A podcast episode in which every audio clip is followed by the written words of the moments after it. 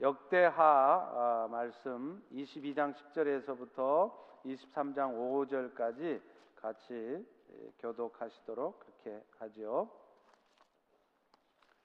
네.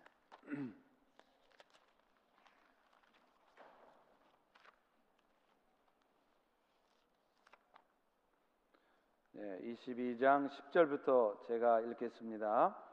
아하시아의 어머니 아달랴가 자기의 아들이 죽은 것을 보고 일어나 유다 집의 왕국의 씨를 모두 진멸하였으나 왕의 딸 여호사브앗이 아하시아의 아들 요아스를 왕자들이 죽임을 당하는 중에서 몰래 빼내어 그와 그의 유모를 침실에 숨겨 아달랴를 피하게 하였으므로 아달랴가 그를 죽이지 못하였더라. 여호사브앗은 여호람 왕의 딸이요 아하시아의 누이요 제사장 여호야다의 아내이더라. 요아스가 그들과 함께 하나님의 전에 6년을 숨어 있는 동안 아달랴가 나라를 다스렸더라. 제 7년에 여호야다가 용기를 내어 백부장 곧 여로로암의 아들 아사랴와 여호하난의 아들 이스마엘과 오베스의 아들 아사랴와 아다야의 아들 마세야와 시그리의 아들 셀리사밧 등과 더불어 언약을 세우매 그들이 유다를 두루다니며 유다 모든 거울에서 레이 사람들과 이스라엘 족장들을 모아 예루살렘에 이른지라. 온 회중이 하나님의 전에서 왕과 언약을 세우매 여호야다가 무리에게 이르되 여호와께서 다윗의 자손에게 대하여 말씀하신 대로 왕자가 즉위하여야 할지니. 이제 너희는 이와 같이 행하라. 너희 제사장들과 레이 사람들 곧 안식일의 당번인 자들의 3분의 1은 문을 지키고 3분의 1은 왕궁에 있고 3분의 1은 기초문에 있고 어, 백성들은 여호와의 전 뜰에 있을지라 아멘. 네, 오늘 어, 설교의 제목은 성전 안에서 자란 요아스란 제목으로 같이 한번 은혜를 나누어 보도록 하겠습니다.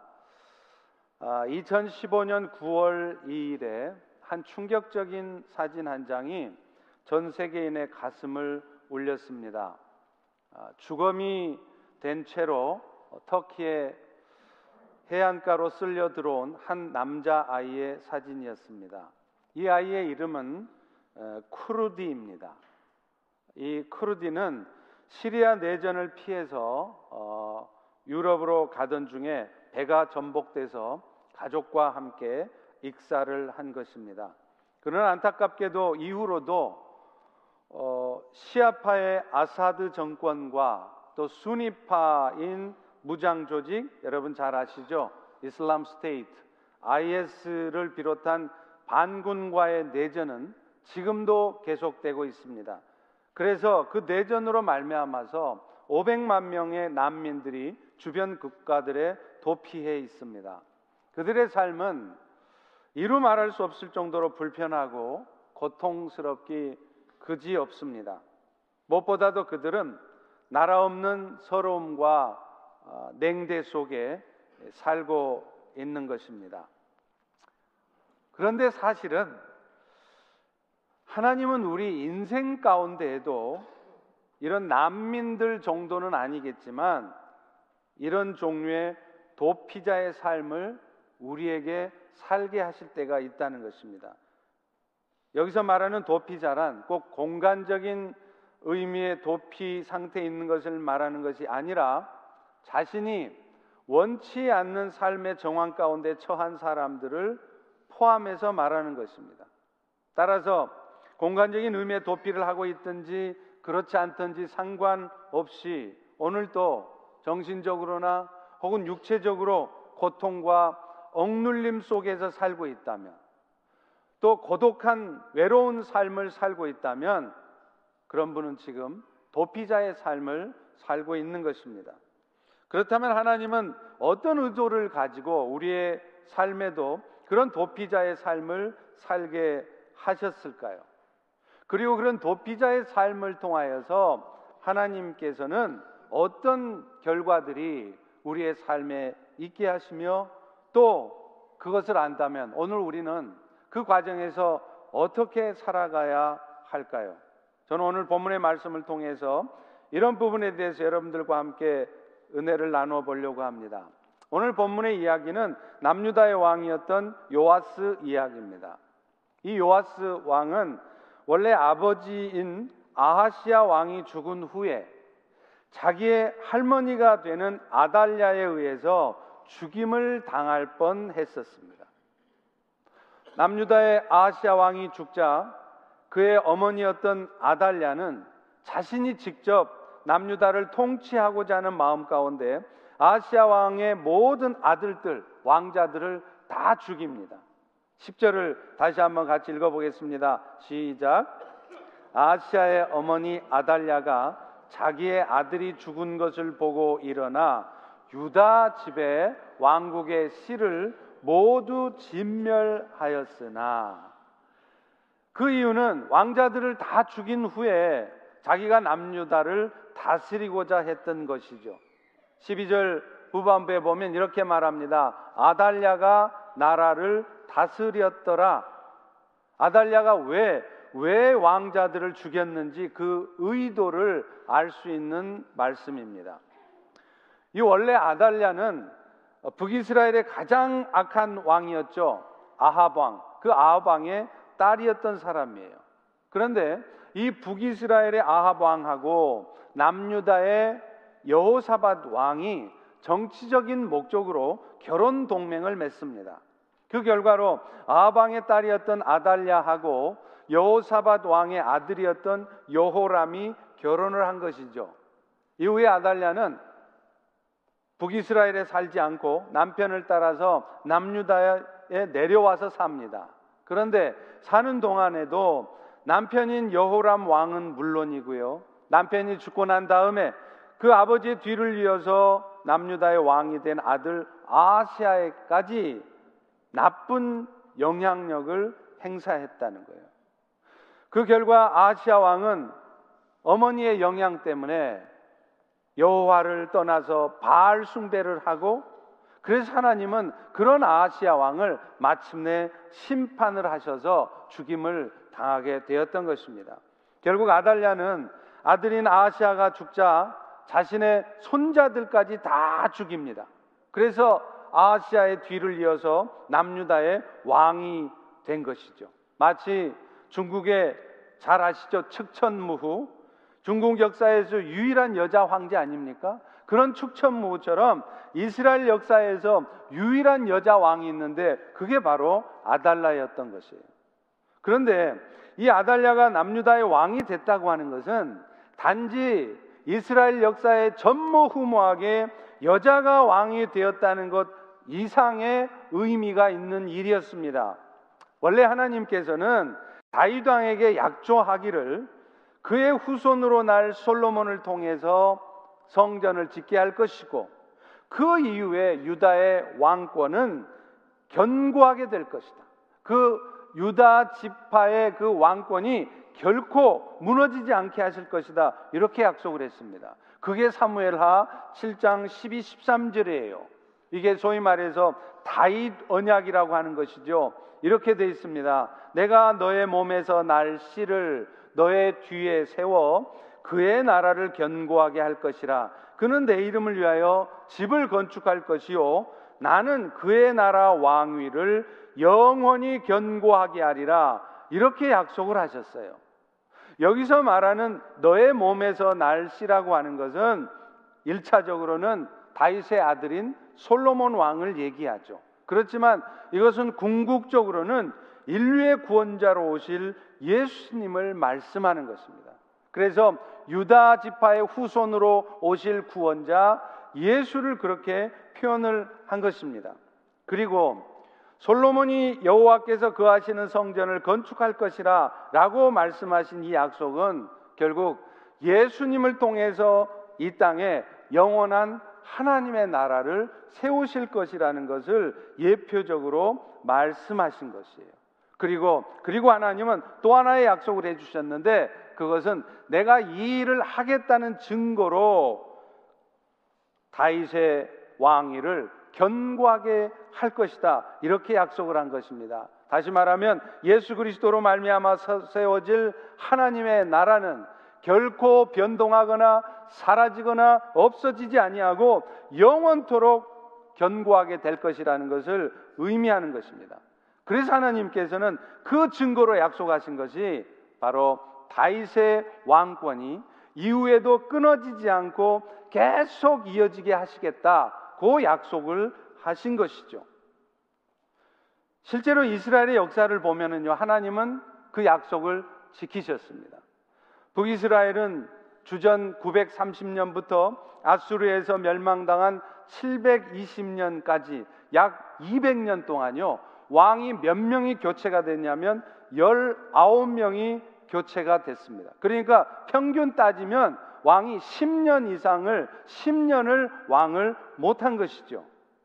네 번이나 반정이 일어나서 결국 북이스라엘은 하나님의 약속한 것처럼 다윗의 후손인 유다 지파가 왕이 되지를 못했습니다. 그런데요. 그런데 하나님의 약속의 궁극적인 대상인 남유다는 달랐습니다.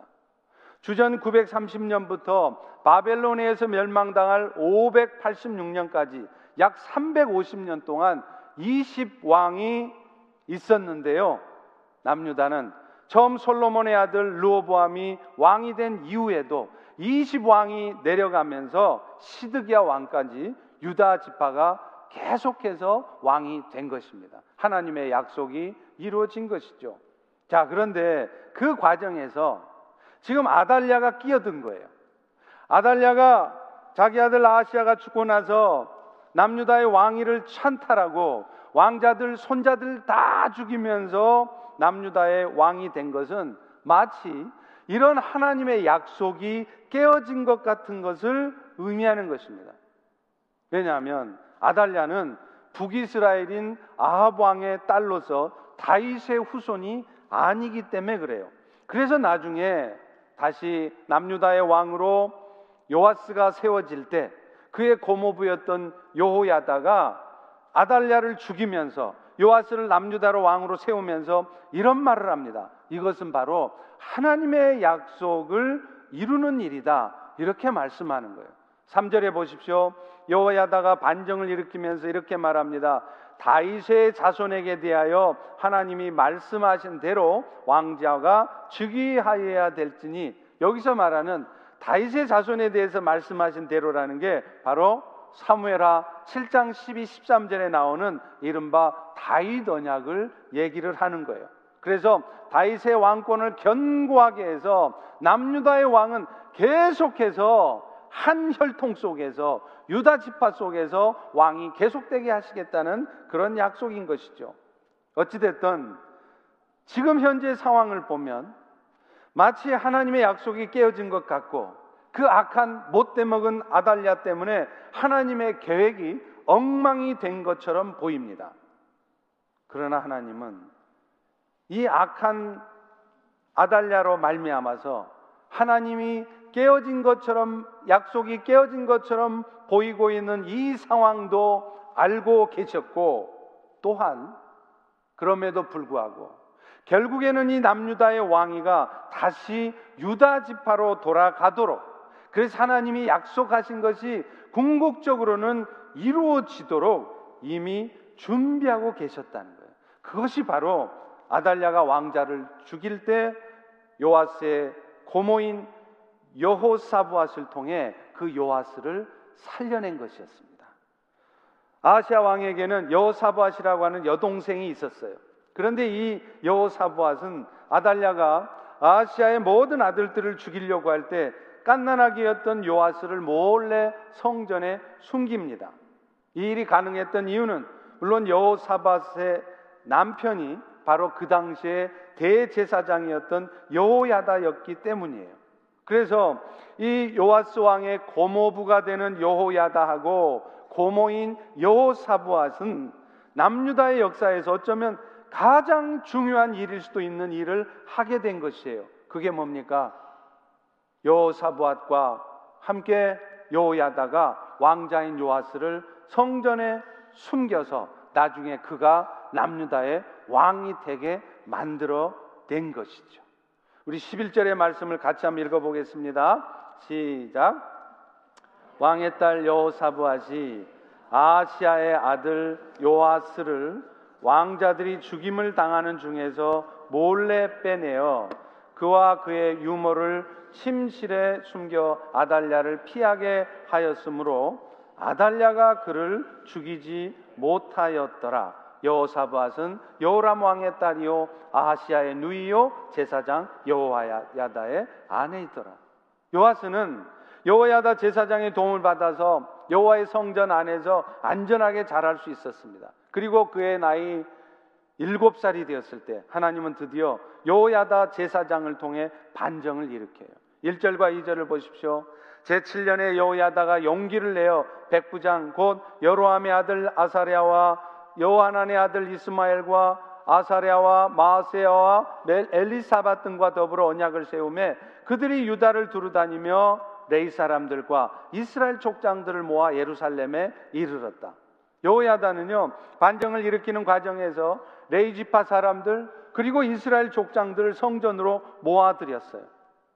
안식일에 당번이 되어서 성전에 올라왔다가 일주일 당번을 다 마무리하고 나면 각자 자기 처소로 돌아가는 것이 일반 제사장들이었어요. 그런데 일주일간의 당번 의무를 다 마치고 돌아가려고 하는 제사장들을 못 돌아가게 막아서 성전에 남겨놓은 겁니다. 그리고 새로 올라오는 당번이 되어서 새로 올라오는 제사장들도 함께 모아서 반정을 준비했던 것이죠.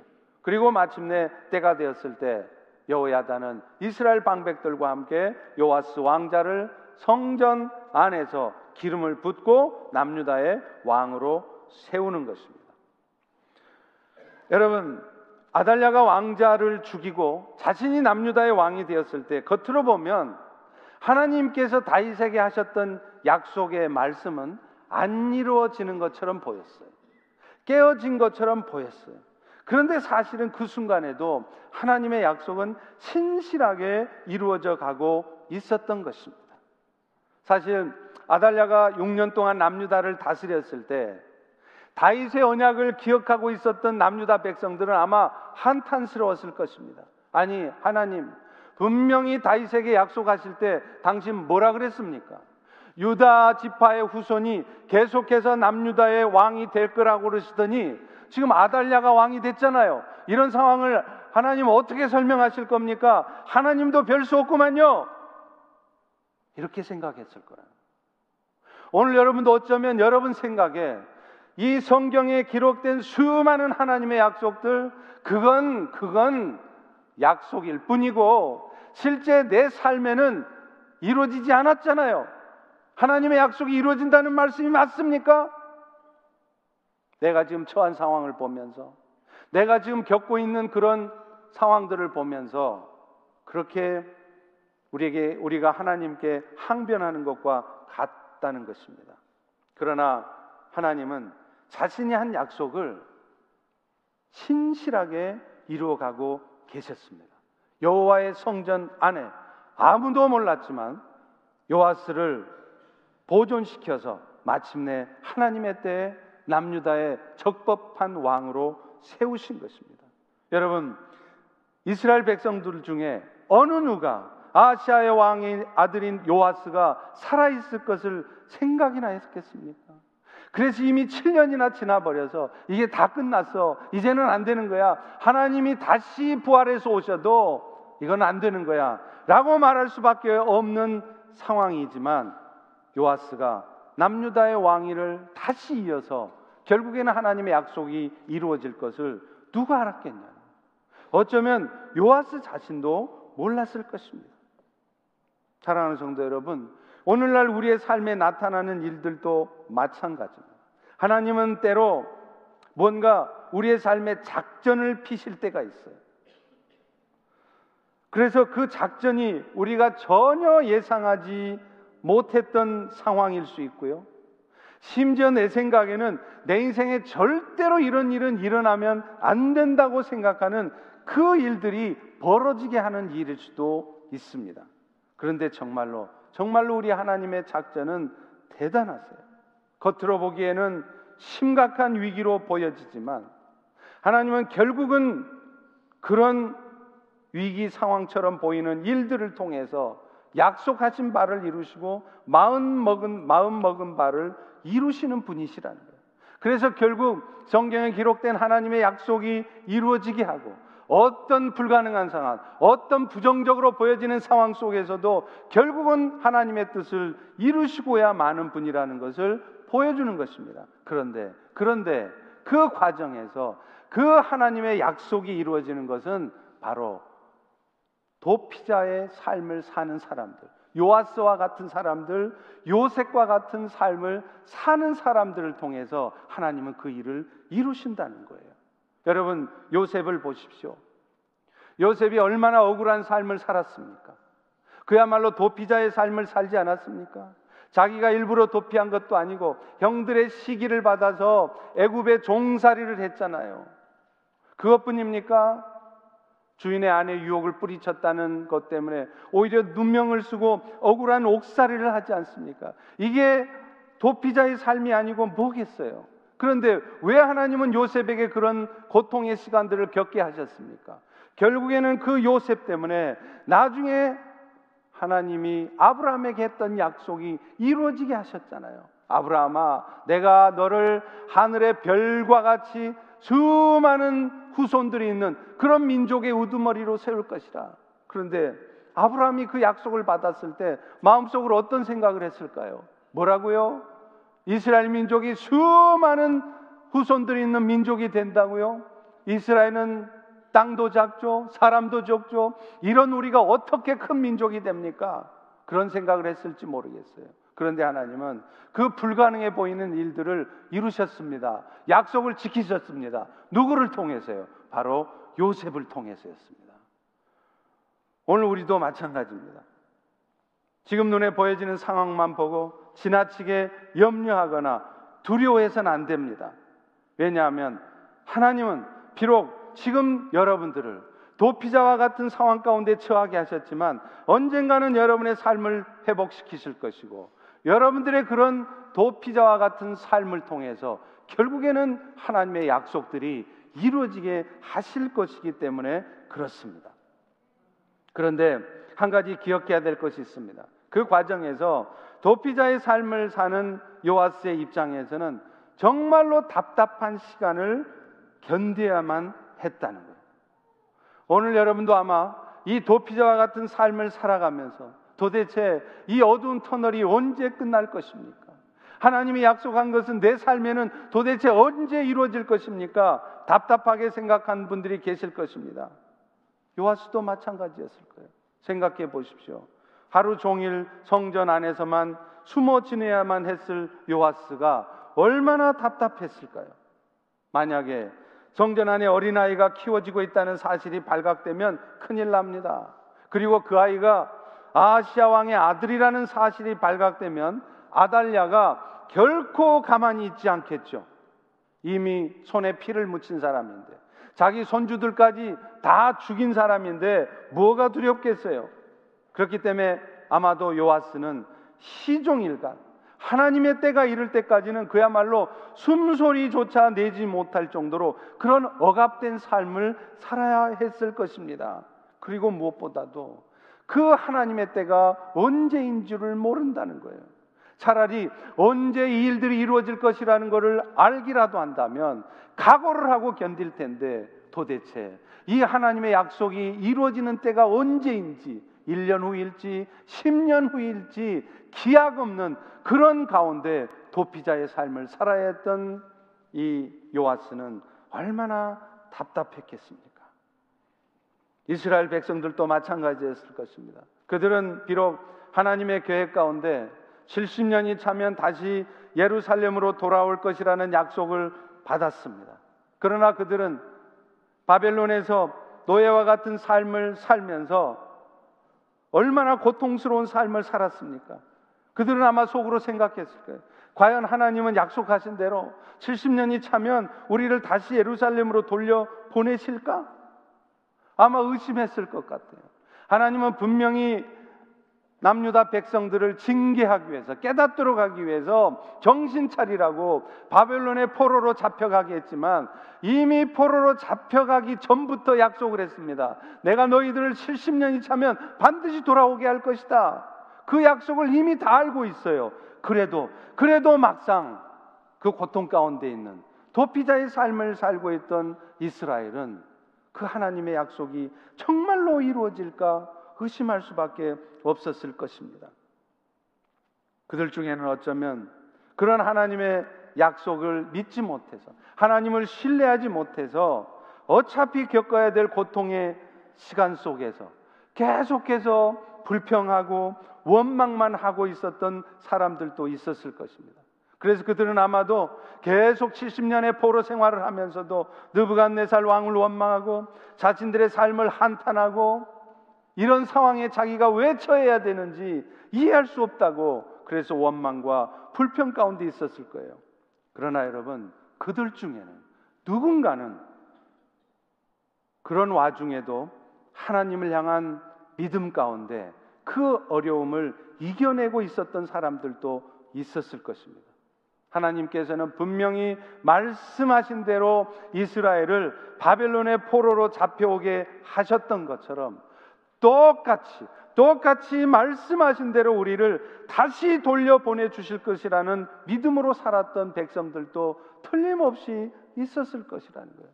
그리고 그들은 그들은 똑같이 도피자의 삶을 살면서도 앞서 믿음 없이 그런 하나님의 약속을 신뢰하지 못해서 어차피 그 고통스러운 어둠의 시간은 통과하면서도 계속 원망이나 하고 불평이나 하면서 그렇게 힘들게 살았던 도피자들과는 다르게 그런 상황들을 넉넉히 이겨내며 살아갈 수 있었을 거라는 거예요. 여러분, 오늘 우리도 때로는 하나님의 섭리 가운데 도피자의 삶을 살게 될 수 있습니다. 그래서 지금 벌어진 현상과 상황만을 보면 누군가를 원망할 수밖에 없고 불평할 수밖에 없는 상황이 있을 수 있어요. 그런데 여러분 기억하십시오. 그렇다고 해서 그렇다고 해서 여러분이 끝까지 하나님을 신뢰하지 못하고 지금 눈앞에 내 삶에 펼쳐진 이런 상황에 원망하고 불평만 하고 있으면 여러분 결국 손해는 여러분들 자신입니다. 아무런 상황의 변화는 오지 않습니다. 내가 불평하고 원망한다고 해서 상황이 바뀌어지지 않습니다. 어차피 겪어야 될 도피자의 삶인데 내가 그것을 피하려고 한다고 해서 피해지는 것도 아니라는 거예요. 이런 상황을 바꾸려 한다고 해서 바꿔지는 것도 아닌데 마음만 계속 힘들고 더 어려워지는 것이죠. 렌터 윌슨 스미스라는 사람이 쓴 시 중에 이런 시가 있어요. 아마 이 시 어, 내용을 가지고 아마 찬양이 만들어진 것 같아요. 이렇게 되어 있습니다.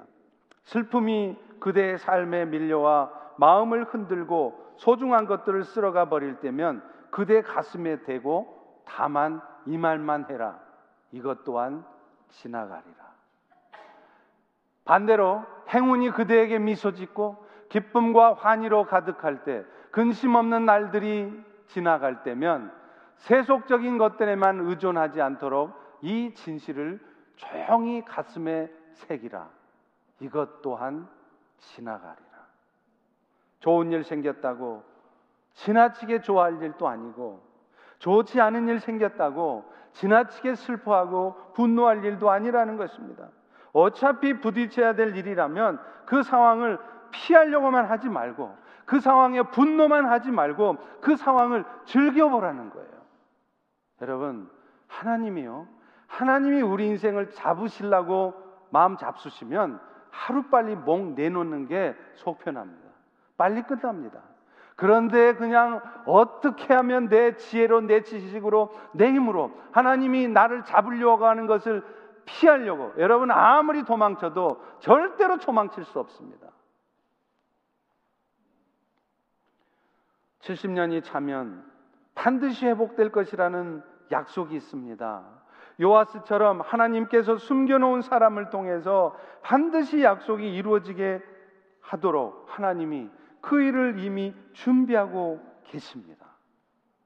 오늘 여러분은 어떻게 살고 계십니까? 그저 눈앞에 벌어진 일들을 한탄하고 불평하고 원망만 하고 계십니까? 아니면 이 도피자의 삶을 통해서라도 결국 내가 새롭게 되어지고 그래서 이 새로워진 나의 삶을 통해서 하나님의 약속이 이루어지고 이 땅에 하나님의 뜻이 이루어질 것을 기대하는 마음으로 하나님을 계속 주님을 바라보고 계십니까?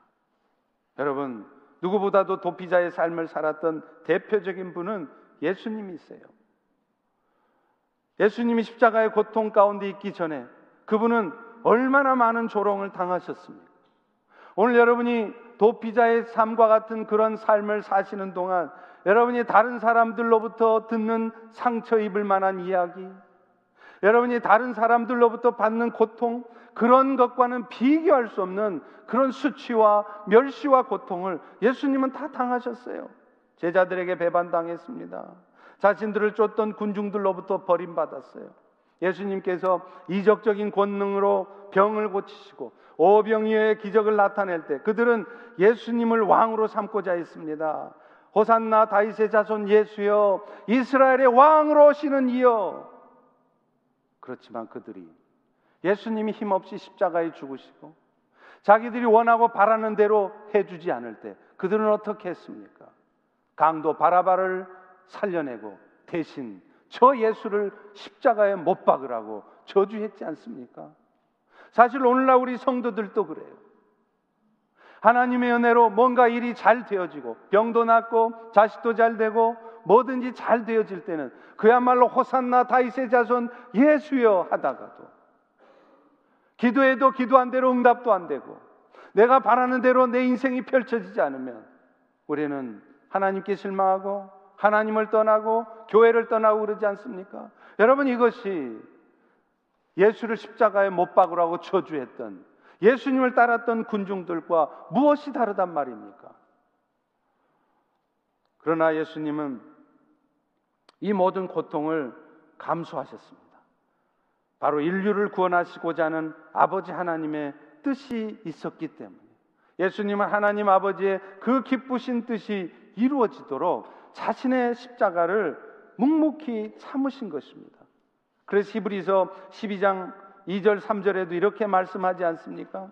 믿음의 주요 온전케 한 이인 예수를 바라보자. 그분은 그 앞에 있는 기쁨을 위해서 십자가를 참으셨고 부끄러움을 개의치 않으셨다는 것. 너희가 피곤하여 낙심하지 않기 위해서라도 죄인들이 이같이 자기에게 거역한 일조차 참으셨더니 예수를 생각하라. 이렇게 말씀한다는 것입니다.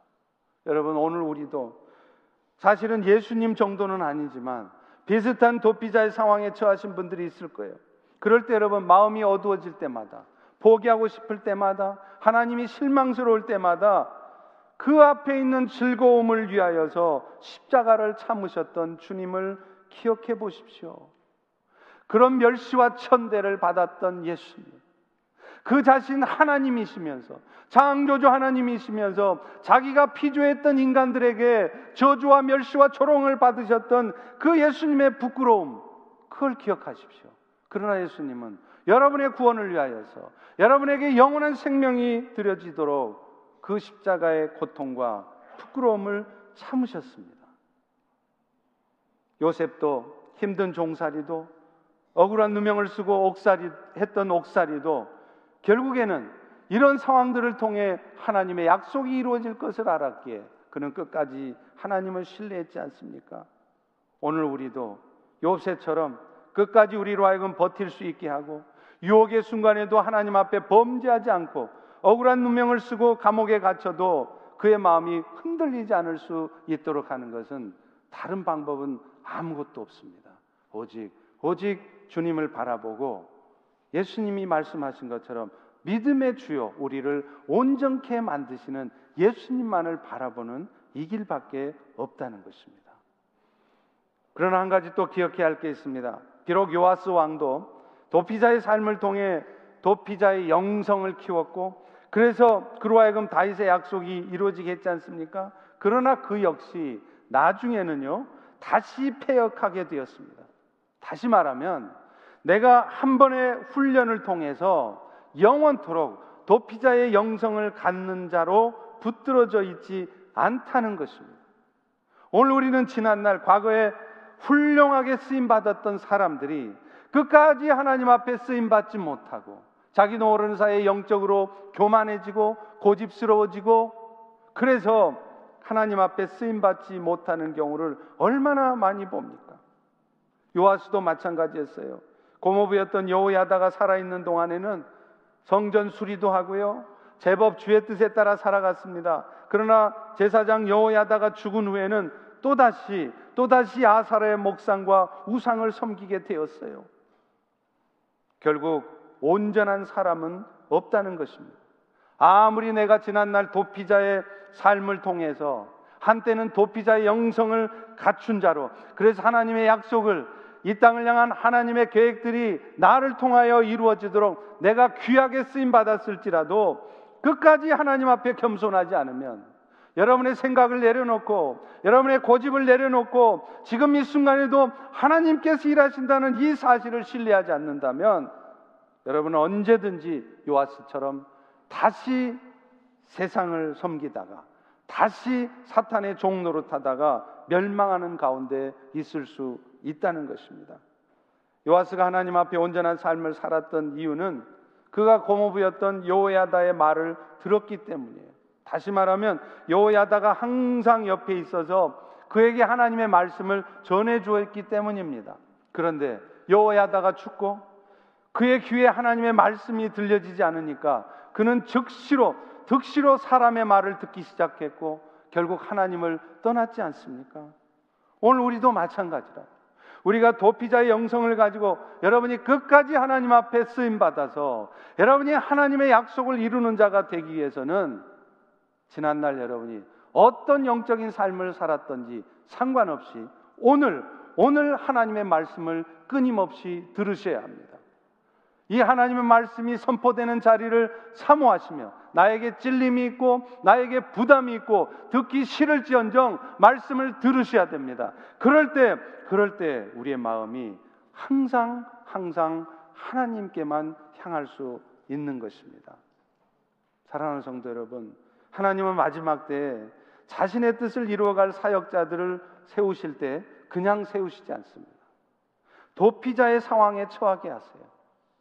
여러분 중에 어느 분들이 그러시고 있는 것처럼 모든 것이 불안정하고 앞이 시원하게 보이지 않는 상황, 그런데다가 아무도 나를 도와주는 사람 없고 오직 주님만을 바라봐야 되는 그런 상황, 그런 상황들이 여러분들을 도피자의 영성을 가진 자로 세우시기 위해서 하나님이 주시는 상황이라는 거예요. 그러나 성경에 등장하는 수많은 하나님의 사람들은 모두가 다 하나같이 이런 도피자의 상황에 처한 경험이 있습니다. 그리고 그런 도피자의 삶을 살아본 과정 속에서 그들은 비로소 도피자의 영성을 가지고 하나님의 뜻을 이 땅에 이루어내는데 쓰임 받았다는 거예요.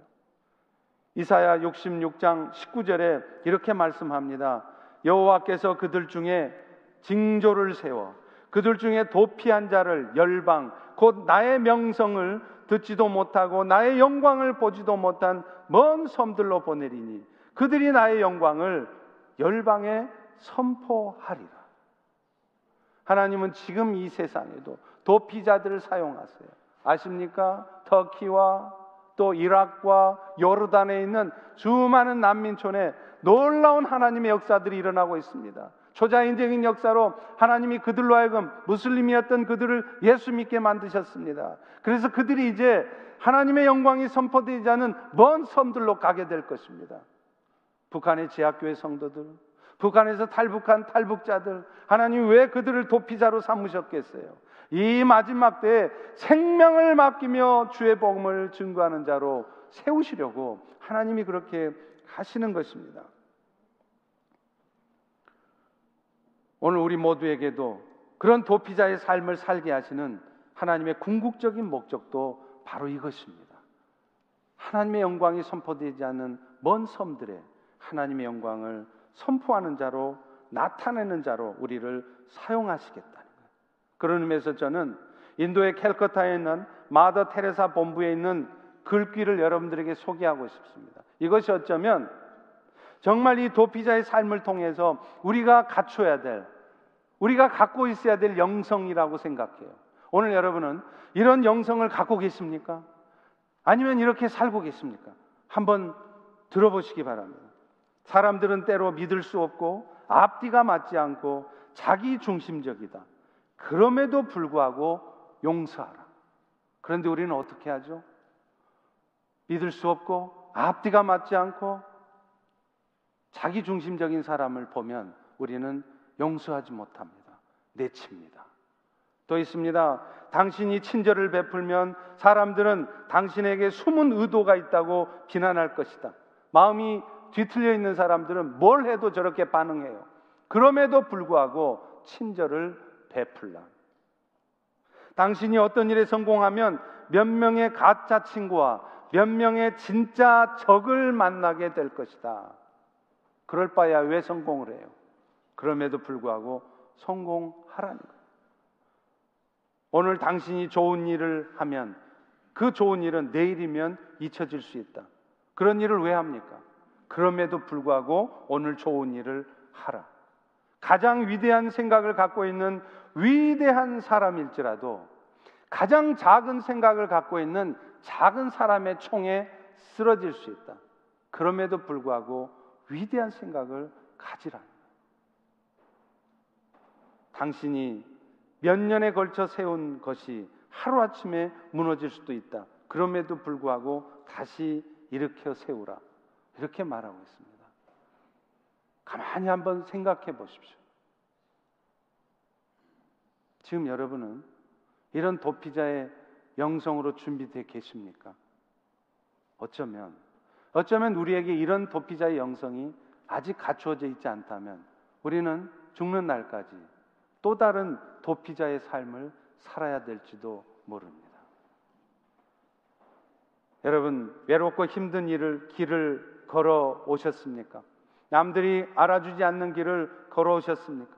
지금 현재 고통스러운 삶의 고뇌가 있으십니까? 여러분, 이것이 바로 도피자의 삶입니다. 하나님은 이제 이 도피자의 삶을 통해 도피자의 영성을 가진 여러분들을 사용하실 것입니다. 어떻게 사용할지 저는 알 수 없습니다. 언제 그렇게 하실지도 모르겠습니다. 중요한 것은 그 과정 속에서 하나님은 반드시 징조를 세워서 증거를 보여주어서 그 일들을 반드시 여러분을 통해서 하실 것이라는 것입니다. 그러므로 오늘 우리는 하나님의 약속의 말씀을 붙들고 그저 하나님이 인도하시는 대로 그 인도하심에 따라가고 있을 때 하나님께서 우리를 통해 그런 놀라운 은혜 역사들을 나타내시는 것을 보게 될 것입니다. 이런 영성이 충만해지는 우리 모두가 되기를 주의 이름으로 축원합니다. 기도하겠습니다. 하나님 오늘 이 아침에도 우리에게 말씀하여 주시니 감사합니다. 오늘 우리 인생에도 때로는 도피자와 같은 삶의 정황들이 있는데 그럴 때마다 우리는 이유를 알 수 없어서 그저 힘들다고 불평만 하고 또 원망만 했습니다. 그러나 주님, 이런 삶의 과정을 통해서 정말로 도피자의 영성이 세워져서 하나님의 뜻을 또 약속의 말씀들이 이루어지는데 쓰임 받는 저희 모두가 되기를 소망합니다. 오늘 이 아침에도 그런 은혜를 우리에게 부어 주셔서 다시 한번 찬양하며 기도할 때 그런 하나님의 뜻을 깨닫고 회개하며 결단하는 우리 모두가 되도록 축복하여 주시옵소서. 예수님의 이름으로 기도합니다.